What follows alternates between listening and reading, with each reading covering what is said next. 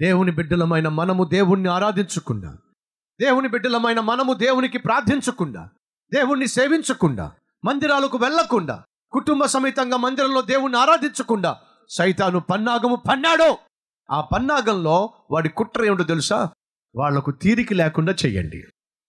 వారికి ఎక్కువ పనులు పెట్టండి. వాళ్ళు ఎక్కువ కష్టపడే విధంగా చేయండి.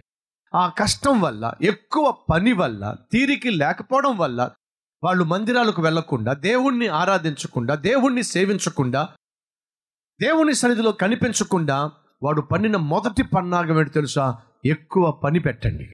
నూతన సంవత్సరంలో అడుగు పెట్టినటువంటి సహోదరుడు సహోదరి ఈ కుట్ర ఒకవేళ నీ జీవితంలో సైతాను కుట్ర ఒకవేళ నీ జీవితంలో నెరవేరుతుందేమో? ఏమిటది? గడిచిన సంవత్సరంలో నువ్వు దేవుని సంధికి వెళ్ళావా? దేవుని మందిరానికి వెళ్ళావా? నువ్వు ఏ సంఘానికి సభ్యునిగా ఉంటున్నావో? ఏ మందిరానికి సభ్యునిగా ఉంటున్నావో ఆ మందిరానికి క్రమం తప్పకుండా వెళ్ళావా? ఆ మందిరానికి వెళ్ళి దేవుణ్ణి ప్రతి వారము ఆరాధించావా? ఒకసారి ఆలోచించు. అప్పుడు నీ సమాధానం ఏమిటంటే బ్రదర్ దేవుని పట్ల నాకు భక్తి ఉంది భయము ఉంది. మా మందిరం అంటే నాకు ఎంతో ఇష్టం.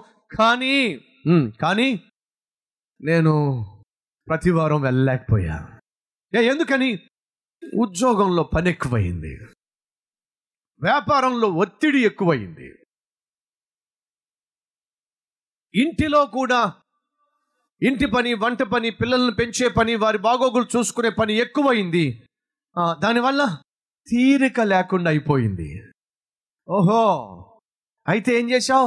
మందిరానికి వెళ్ళాలనుకున్నా దేవుణ్ణి ఆరాధించాలనుకున్నా తీరిక లేక పని ఎక్కువైపోయి నేను మందిరానికి వెళ్ళలేకపోయా. ఇదేనా నీ సమాధానం? అవునా? అయితే విను నువ్వు సైతాను కుట్రలో పడ్డావు. సైతాన్ యొక్క పన్నాగంలో చిక్కుకున్నావు. అది సైతాను పన్నాగం. నువ్వు ఈరోజు మందిరానికి వెళ్ళలేకపోవడానికి కారణము పని ఎక్కువైంది. ఉద్యోగంలో తీరిక లేదు. వ్యాపారంలో ఒత్తిడి పెరిగిపోయింది.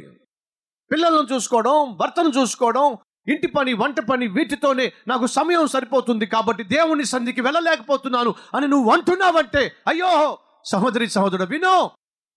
సైతాన్ యొక్క పన్నాగంలో పడిపోయావు. ఉద్యోగం లేనప్పుడు ఖచ్చితంగా మందిరానికి వెళ్ళేవాడివి మందిరానికి వెళ్ళేదానివి. నీ పంట పొలాల్లో లాభం లేనప్పుడు విత్తనం విత్తినప్పటికీ పంటలు నీ చేతికి రానప్పుడు వ్యాపారం చేయడానికి పెట్టుబడి పెట్టినా కూడా వ్యాపారంలో లాభం లేనప్పుడు శరీరంలో ఆరోగ్యం లేనప్పుడు వివాహము ఆలస్యం అవుతున్నప్పుడు గర్భఫలము కరువైనప్పుడు నువ్వు దేవుని సంధికి వెళ్ళలా? వెళ్ళావు. ప్రార్థన చేయలా? ప్రార్థన చేశావు.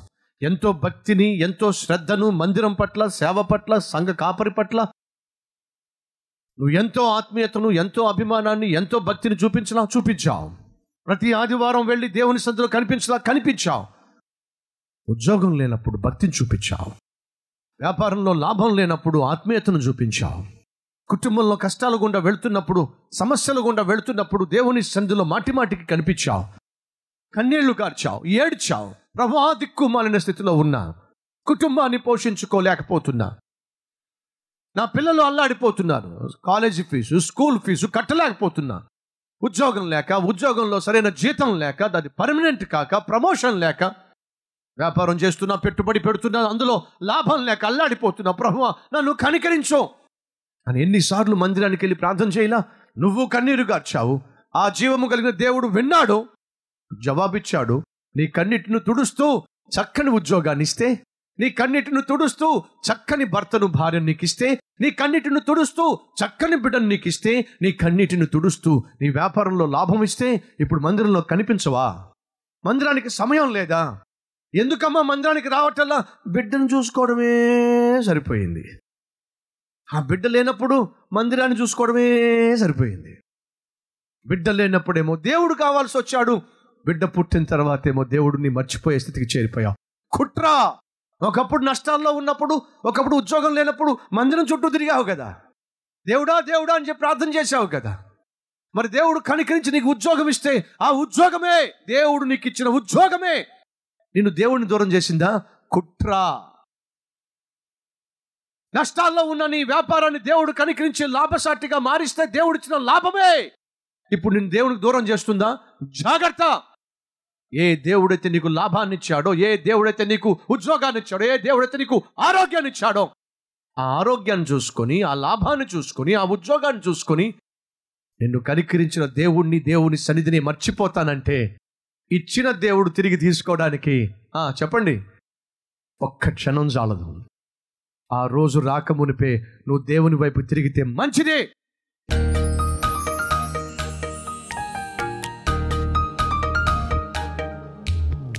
మహాపరిశుద్ధుడు అయిన ప్రేమ కలిగిన తండ్రి సైతాను యొక్క కుట్ర ఏమిటో ఫరో యొక్క బుద్ధి ఏమిటో సూటిగా స్పష్టంగా మాకు తెలియచేశాం మొదటిగా నీ సన్నిధికి రాకుండా నిన్ను ఆరాధించకుండా సైతాను కుట్ర పన్నాడు తీరిక లేకుండా చేస్తాడు.